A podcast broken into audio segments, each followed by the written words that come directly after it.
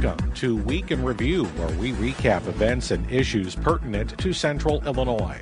I'm WMBD Radio News Director Will Stevenson. As of Friday night, the death toll had reached 59 from devastating wildfires that wiped out large areas of the island of Maui in Hawaii. Officials are expecting that death toll to go much higher in tragedy almost never seen before on the islands. But once again, Central Illinois is being called on to help, and with that, at least one member of the Central Illinois chapter of the American Red Cross is flying out to Maui this weekend. Steve Hilgers of Mason City, Illinois, not that far away, is deploying to Maui to help fellow Red Cross volunteers and the people of Maui themselves. I talked with Steve on Friday night. What goes through your mind when you take on uh, something like this, other than just sort of all the logistical stuff like packing and and doing all that stuff? What what keeps you doing this? I'm what keeps me doing it is is helping people. Uh, I've always been into public service, and it just is amazing to see the response from people when you are there for them, and they give you so much back even the people that are suffering, uh, it just it's just it's just an incredible feeling, and uh, it's just it's just the right thing to do. Yeah, certainly sounds like it, at least for you, uh, for sure. And uh, this is not your first uh, trip into a into a zone where some uh, some bad stuff or some devastation has, has happened. Correct? You've uh, did you go? What did I read right? You went to Puerto Rico after some of the hurricane damage there. Yeah, I've deployed. Uh, I believe it's like seven or eight times. I was in Puerto Rico, and after that, uh, I went to uh, Florida. After that, for the hurricane that was there, and so I've and I've been to some wildfires in California, and and unfortunately, a lot of hurricanes in the the southeast part of the country. I imagine that as you said that uh, that it's the right thing for you to do to take on these assignments, but uh, it, it must give you some sort of a pause when you're in the in, when you're in the middle of them and kind of seeing what what all's going on around you. I imagine it it's amazing the devastation that that you see. Uh, I know we have tornadoes and things like that in the Midwest, but the devastation that happens with these fires and hurricanes it's just massive and it's just it's just awe you know it's just hard to imagine unless you see it tv does not do it justice in what you experience on the ground yeah, I imagine. Uh, I imagine it certainly doesn't. Um, what are some of your memories from some of those uh, previous trips of yours? What what uh, has really uh, stuck out to you? I mean, and it's probably I imagine there's probably always something that sticks out, regardless of how similar some of these some of these uh, situations have been. I imagine. True. Uh, there's always something unique that happens that sticks out in everyone. But I still remember the first time that I deployed. Uh, it's Hurricane Florence, and there was a family, and they had some young children, and they came up and just were hugging and saying thank you and they wanted to know what they could do for us. And we're saying, no, we're here for you. It was just, uh, just a, amazing uh, how people are. That that's got to be such a sort of a, a, rewarding feeling in the midst of tragedy. There, that knowing that you really are uh, helping folks put their lives back together, or at least get them cleaned up and sort of get their lives cleaned up and moved on in these situations. Right. You know, the Red Cross has a lot of resources for these people, and we want to get them on the co- the path to recovery. We want to get them to yes, yes, I can deal with this situation. Yes, I can look for housing. Yes, I can deal with the insurance company. That's what we're about is trying to help these people take that next step. And that it, it and it and sometimes it just takes us, the Red Cross, going in there to help these people get to that next step. Yeah, for sure. Um, this time around, um, you're uh, assisting with staff services, as we talked about here at the mm-hmm. beginning. But uh, ha- has that always been your assignment, or what sorts of things have you have you done in these missions? I've d- I've done staff services a, a few times, and and it's important because we need to make sure our people, which are our best asset, are in a good position where they are ready, anything last minute, trained, give them all the resources they need so they can go service the victims. Previously, I've done things like disaster assessment where you go physically go out and assess the damage itself. Uh, that's more client facing. What I'm doing on this deployment is taking care of our staff behind the scenes. And uh, when you say you're you're helping uh, staff behind the scenes, what does that entail? Making sure that they have a place to stay, making sure they're fed, making sure if they have an issue, because it's it's a lot to see if the, that they have there's resources there if we need to bring them in to to give them the resources to to get them through uh, whatever they're experiencing because they're experiencing emotionally a lot of stuff going on uh, making sure that every day they have a everything they need to go out and service our clients which are our victims to make their life better.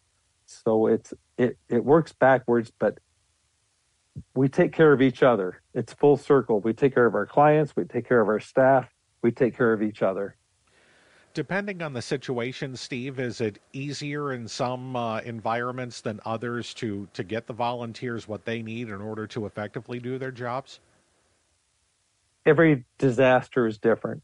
Uh, I was on a disaster where I ate MREs for a couple weeks. You never know what you're going to get into, uh, whether the situation presents. Uh, you just you just roll with it, and that's part of part of the situation. That's part of the excitement and part of the fun to go out there and take care of the people, take care of yourself.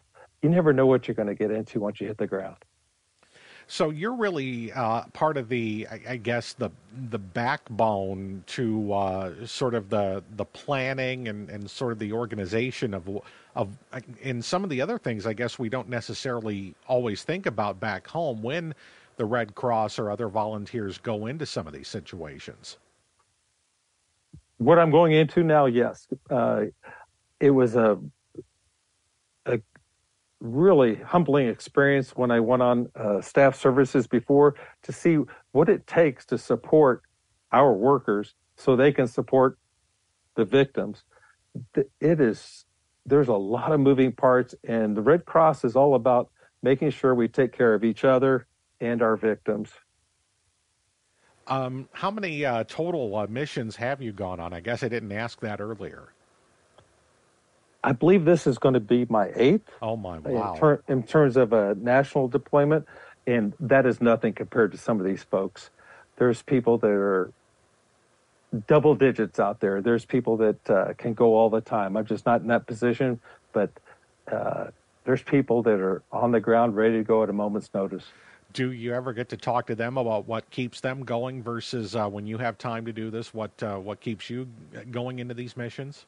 Oh Absolutely. I've, I've made uh, friends all across the country that I still talk to, and uh, they are driven by the same thing. It's about helping our fellow man, you know, taking care of each other. Uh, it's it, it's an amazing feeling to get out there and perform the job. And when you are done and when you get home, you say, "Yeah, we did good."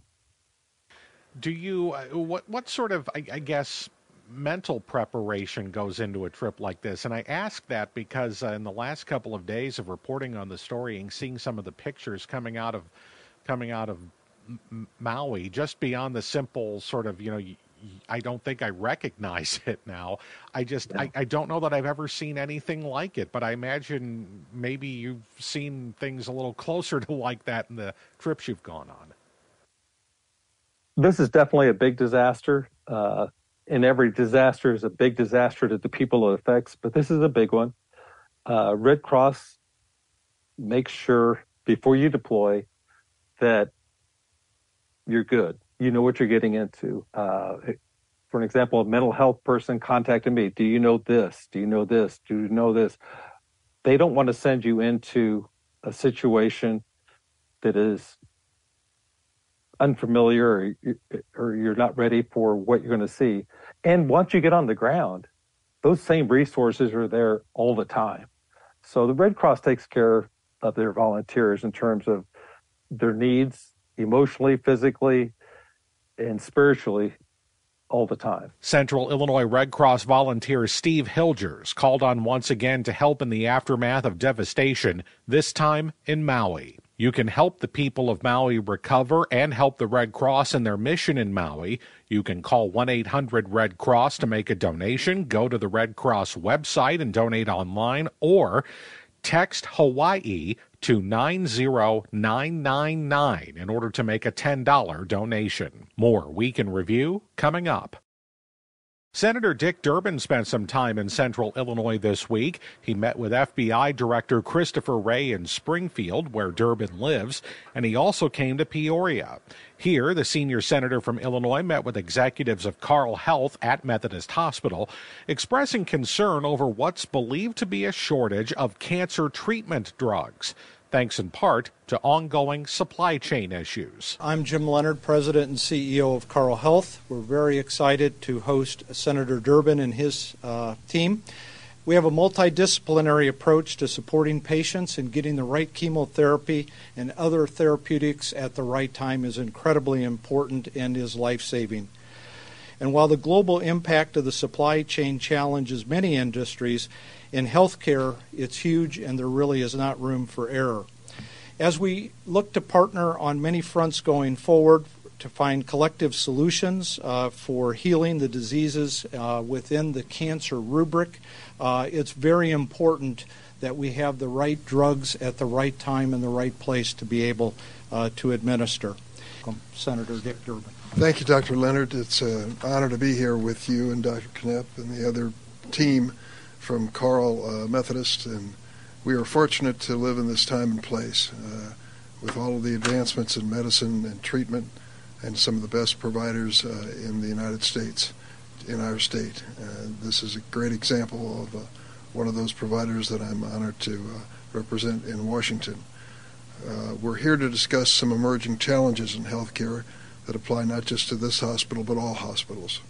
Imagine you're sitting in a doctor's office and you get the gut wrenching news that there's a cancer uh, diagnosis in your family. Your doctor has a plan, but you learn that the frontline medication used to treat your cancer is in shortage. How can this be in modern America? I want to read from a letter I received recently from an Illinois constituent. She wrote, My mother in law has stage 4 cancer and is in desperate need of the chemo drug carboplatin in order to stay alive. Her oncologist has moved her to this medication, which is the one thing that has the potential to save her. The drug, however, is in short supply, and her doctor can't get it. She's in a holding pattern, and we're not ready to lose her. This heartbreaking note is one example of the desperation that patients, families, and healthcare providers experience with shortages of life saving cancer drugs. Today, 300 drugs are in shortage in the United States, representing a 30% increase in uh, drug shortages since 2021. There are a variety of reasons for this fragile supply chains for generics, manufacturing problems, limited market competition, and over reliance on materials from other countries. The current shortage of cancer drugs, cisplatin and carboplatin, occurred because of manufacturing problems in India, but they reflect deeper structural problems in our supply chain. These are frontline medications that successfully treat hundreds of thousands of U.S. cancer patients. But because of limited supplies, providers are forced to ration care for their sickest patients, delaying or denying care for others. We know that this can have a life or death consequence.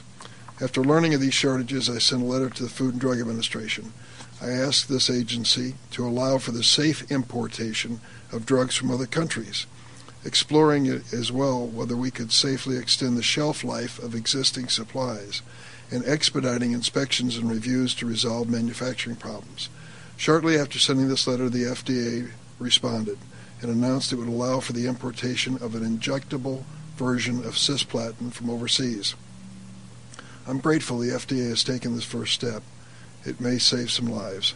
But mo- more has to be done to prevent these shortages in the first place, and to ensure that cancer patients and others don't face this. Since the beginning of COVID, I've worked to strengthen our federal drug stockpile. Senator Lamar Alexander of Tennessee, a Republican who's now retired, joined me in an effort with the national academies to take a look at the drug shortage issue which we faced at the beginning of COVID. Remember when PPE was so hard to find? Well, the question was, why weren't we prepared? And why will we be prepared in the future? They came back with a report which I think gives us guideposts to where to move to. I worked to strengthen our federal drug stockpile of drugs, enhance FDA's visibility into pharmaceutical supplies chains, and boost our domestic manufacturing capacity. That's just a start. Receiving a cancer diagnosis is distressing enough, but to then be told there's no drug to save you, that's unacceptable. And to provide the best care for patients, we need to make sure healthcare providers have the resources they need. I am Keith Knepp, uh, president of Carle Health Greater Peoria. I just want to close out today after hearing a lot about the recent challenges that healthcare providers are facing to serve patients, especially pertaining to drug shortages and behavioral health access. I was telling the senator uh, just moments before we came up here that our own pharmacy team made me aware today of a patient in our care who's in need of a generic life saving cancer drug. And we are working hard to ensure that we have that supply, but it's taking an all out effort to make that happen. So this issue is very real. We're facing it every day, and we greatly appreciate your efforts, Senator, uh, to help to solve these uh, complex challenges. When we're talking about breakthrough brand name drugs, high profits are the motive. When you come to generic drugs, profitability is not the major motive. It's an important part of the, of the, the equation, but it's not so much uh, an incentive for production and more production. Uh, and we have to understand that some of these generic drugs are absolutely essential for successful treatment of cancers. Uh, and uh, I feel, as the National Academy mentioned, we should be stockpiling some of these drugs uh, if possible so that we have interruptions in the supply chain. We won't be uh, held back from providing treatment, critical life saving treatment.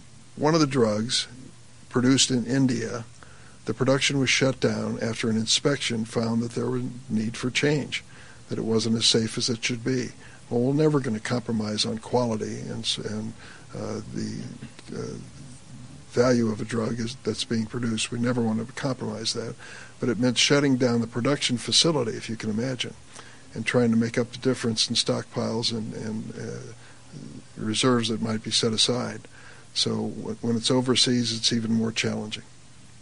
We have some uh, generic medications. Yes there are some generic medications where there is a single manufacturer or a single manufacturing facility that produces that drug. So we saw that when a hurricane hit Puerto Rico.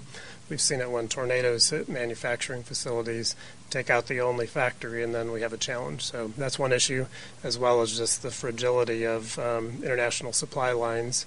You know, like we saw when the Suez Canal got backed up, and then if, if all the drugs are coming from one place, then that can be an issue. So it's not a it's not a single issue, it's those things all coming together. Our goal when we have a patient impact is always to do the best thing for the patient in front of us. So we'll do whatever we can to secure the drug in question, and often we're able to be successful in that.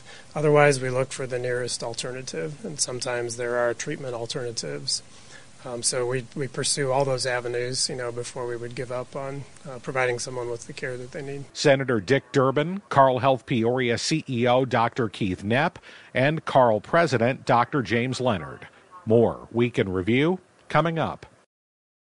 The work is years away, but Ameren, Illinois is in the public feedback stage of a project that could see increased energy production and safety in Illinois. Ameren, along with their counterparts in other Midwestern states, are planning for an upgrade of the local energy grid. They held an open house earlier this week in Bartonville and another in Morton to talk about the plan with customers. At the Bartonville stop, I talked with Ameren Transmission Company of Illinois project manager Drew Beam. The project consists of um, building about 380 miles of transmission line. Um, we are also building three new substations and making upgrades to um, a handful of other substations. Um, what we're doing here is increasing the transmission capacity of the system. Um, it's useful to think of this in terms of a road. Um, sometimes um, new roads need to be built, existing roads need to be expanded, and in some cases, old roads need to be retired. And that's what we're doing here today with the transmission system: is that we're expanding the capacity of the transmission system, which will allow us to move more energy more efficiently from a more diversified set of generation sources.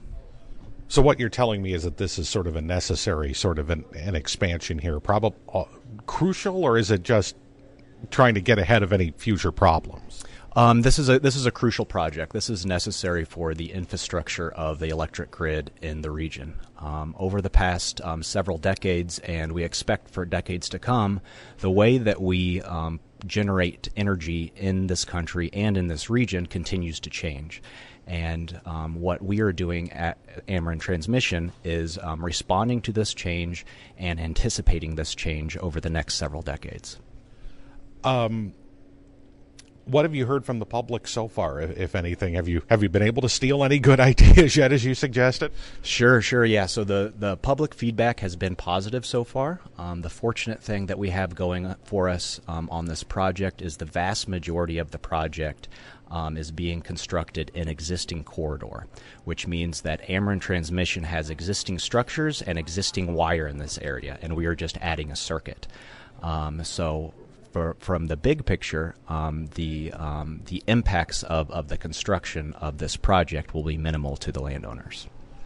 Since you're just, it sounds like you're just sort of adding on, as you said. Is that is that the best way to do this? Is that going to cause problems down the road if you're you're adding circuits and things like that, or versus say building something new? I guess. Sure. So um, so we specifically picked the, this approach to this project um, um, based on based on the impacts to the landowners. So the end goal of this is to add a 3, 345 kilovolt circuit.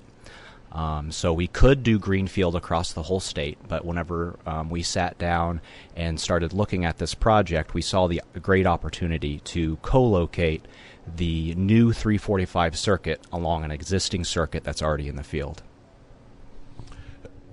Um, so, if I'm understanding this right, you're you're going to be able to add this circuit. You're going to be able to, I'm guessing, what provide better energy, more energy, both that sort of thing. Yes, sir. So um, more energy and more efficiently from more diversified set of generation sources. So what we are seeing is that um, as a region and as a country, we are moving away from um, the centralized giant behemoth energy centers, and we are moving toward more localized, smaller um, energy producers. And to um, to update the grid um, to accept this energy, um, these new circuits and these substation upgrades are a necessary infrastructure upgrade. Does that allow you to, I guess, say, limit or hopefully lessen the the possibility of outages and things like that? Yes. So the um, um, the, the pri- one of the primary goals of the program is the resiliency and the reliability of a system. So the way that a transmission system works is usually on layers of redundancy, so that when a tornado, for example, knocks down one transmission line, we have a redundant line that can flip on immediately, so there's no impacts to the end user. Um, and that's what we're doing today. So we're we're adding another circuit, which um, allows us to add another layer of redundancy on the system, which means that we can um, withstand unplanned events such as weather, um, without having any impacts to the end user. The benefits of adding um, transmission capacity are the um, redundancy factor. Um, so that um, when something unplanned happens on the line, we are better able to respond. Um, we can respond by switching over to a different transmission line, or we can respond by fixing the line. But in both cases, um, an additional circuit will allow um, for us to minimize any sort of disruption to um, electricity in your homes or businesses. Is that sort of a thing that that's like an automatic thing, so you don't necessarily have to send people out like in bad conditions and things like that, or is it a combination of manpower and technology? Sure. So, um, so one of the benefits of adding a layer of redundancy, um, before you add a layer of redundancy, if a tornado, for example, knocks down a transmission line, that area may experience an outage until we can get linemen out there to repair the line. However, with an additional layer of redundancy, um, we have an existing alternate path in place. So if a tornado um, knocks out a transmission line, we can immediately um, switch over to the existing hardware. And um, like I've been saying, the, the, the end consumer wouldn't know um, the difference that a that a transmission line has been knocked out by a tornado. Ameren continues to um, make strides in um, the way that we approach our projects, the way that we design our projects, and the standard of safety that, that we adhere to. So, um, as as the grid continues to change, and as um, the way that we produce energy continues to change, um, we are modernizing the grid alongside that, so that the grid can evolve alongside our community. Are there any environmental impacts to this, or I imagine not, but are, are there any at all? Sure. So there are some areas that the existing corridor goes through that goes through exist um, sensitive environmental areas. So things like forest, or um, we go, we cross um, three rivers. So um, those are things that are that are um, first first and foremost for the team right now to, to be focusing on. Um, we're fortunate to um, to be using an existing corridor, so that should cut down on the amount of unknown unknowns. Um, um, but it, it is still it's still a, a, a, a huge priority for um, for the project team to minimize our impacts on the landowners of, of this county and the state, and minimize the impact on, on the environment and our wildlife. If I remember uh, from what I saw uh, correctly here in the map, you're basically looking to do at doing this from one end of the state of the to the other, aren't you? Yes, sir. So, um, so there's two main corridors. Um, we are touching, uh, we are connecting with the transmission operator in Iowa, and we're also connecting with the transmission I- operator in Indiana. So this really is a regional project. Um, Ameren's scope of the project is limited to um, Illinois and Missouri. Um, but but yes, this is this is a, a regional project. So folks in Indiana and folks in Iowa and folks in Missouri are going through this same process right now as we modernize the grid. I know you mentioned it at the beginning, but let me uh, ask again about timeline. Where are you at, and, and where do you hope to be? Sure. So um, we will start construction in the summer of 2026, and we anticipate to be finished with the program, including finished with restoration by 2030 that, that's a long time. Are, can things change, or I guess can technologies change, or things like that in that time, or or do you see that this is where you're going to need to be? Um, we're pretty confident that um, our design approach um, today will will stand the test of time over the next you know seven years and also over the next you know three decades. Um, so we're confident in in the in the design of the project. So be honest with me here. How many people have come up to you and said, "Oh, just as long as you don't raise my rates"? That's a common one. Um, you hear, "As long as you don't raise my rates, and as long as you're not going through my backyard." Those are those are common. Um, those are common sentiments that that we um, listen to. Um, during the during the public process, and that's what we're here to to address today: is to have these frank conversations with the landowners and with the community, and and gather their feedback on how we can best approach this project. What do you tell somebody when they bring up things like rates? Um, I'm I'm upfront. You know, according to according to um, our analysis, when um, this program is put into service in um, 2030, Ameren, Illinois residential customers can expect an increase of about 30 cents per month.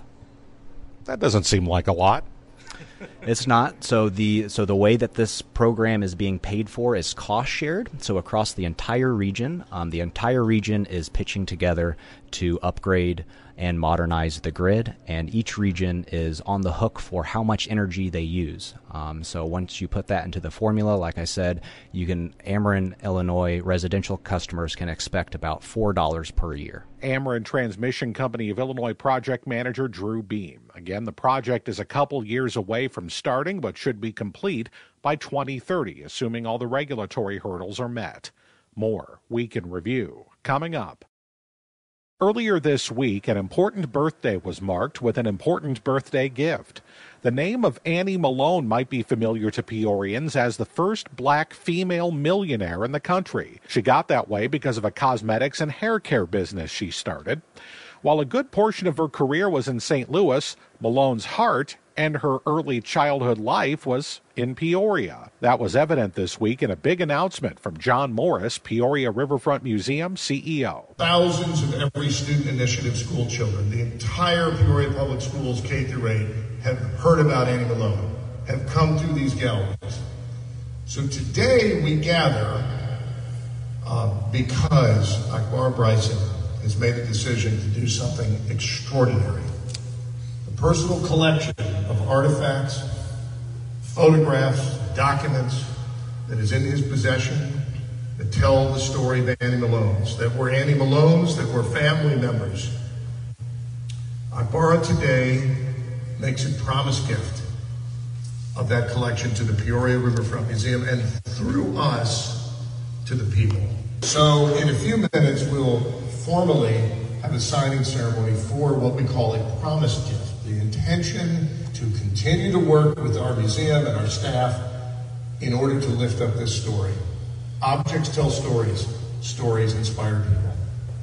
And Everly Davis is our lead in working with our chief curator, Bill Conger, to put together an exhibition of these artifacts and there's so many of them, I don't know if we'll get them all out all at once, but many of these artifacts will fill up this entire gallery beginning September 16th and going at least through March of 2024, early March of 2024, in what is going to be the largest Annie Malone exhibition ever mounted by any museum in the country. Larry Ivory, who's the chairman of the National Black Chamber of Commerce, our own Joshua Gunn, uh, who's the president and CEO of our own Chamber of Commerce, among many other corporate sponsors, are stepping up to sponsor this exhibition, to sponsor the promotions, to sponsor all of the work that our, our uh, staff will do to put this together.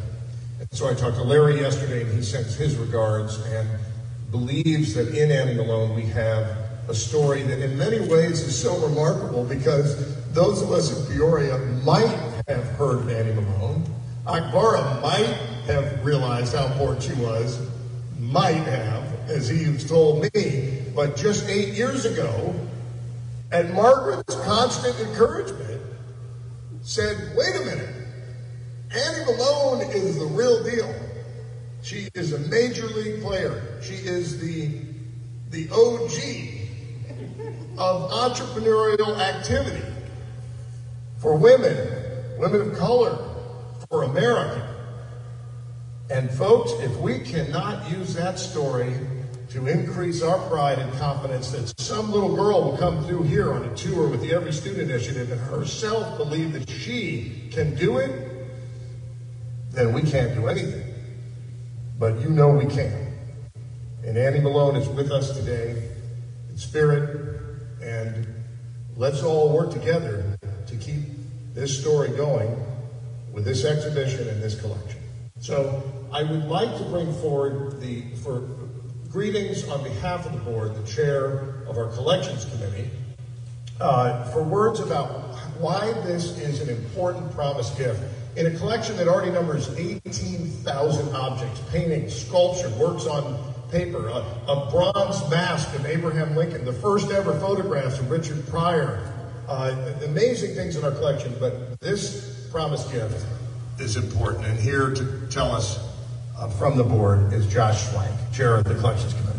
With every item that is uh, asked to be given to the museum, the collections committee and the curatorial team here have to really weigh uh, can we honor the gift and, and how does it play a part and a role in this facility, in, in you know, the people's house, Peoria?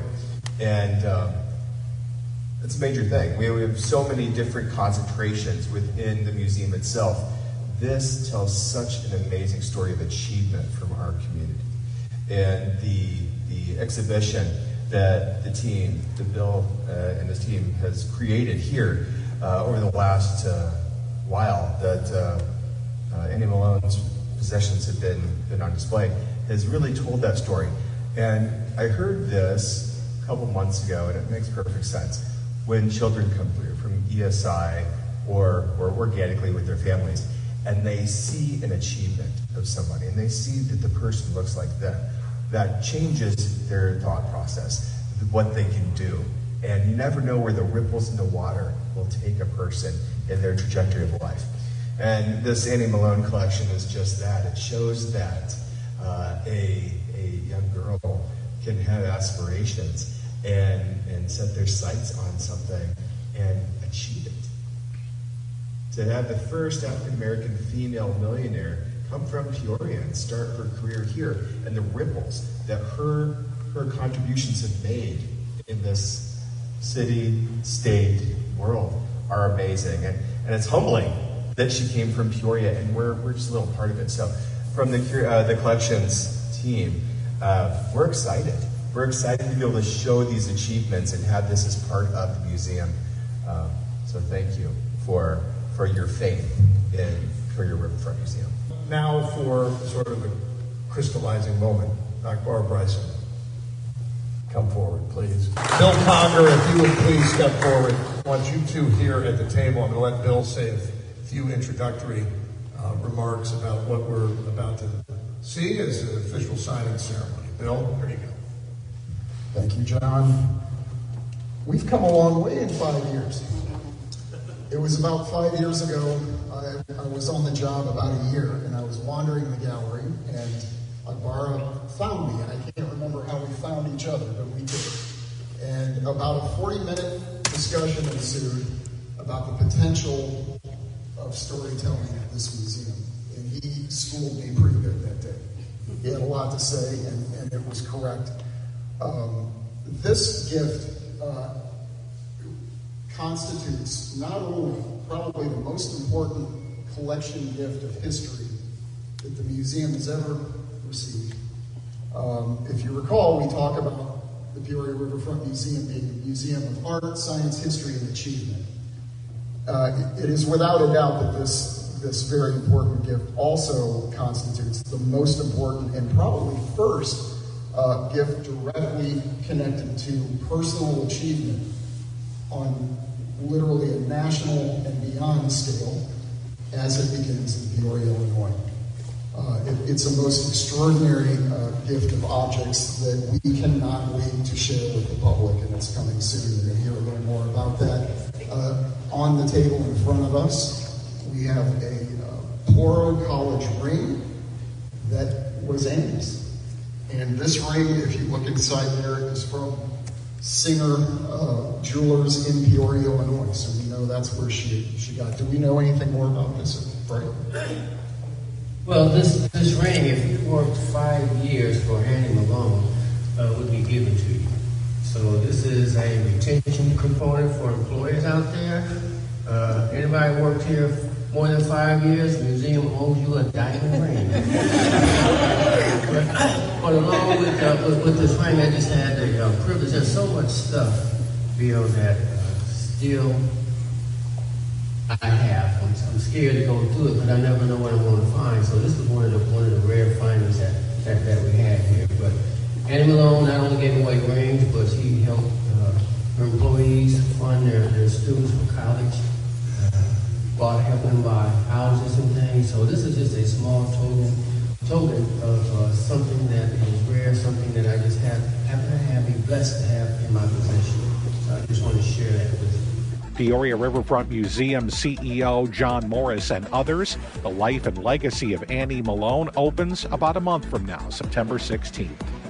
That does it for this edition of Week in Review. I'm Will Stevenson, WMBD Radio News.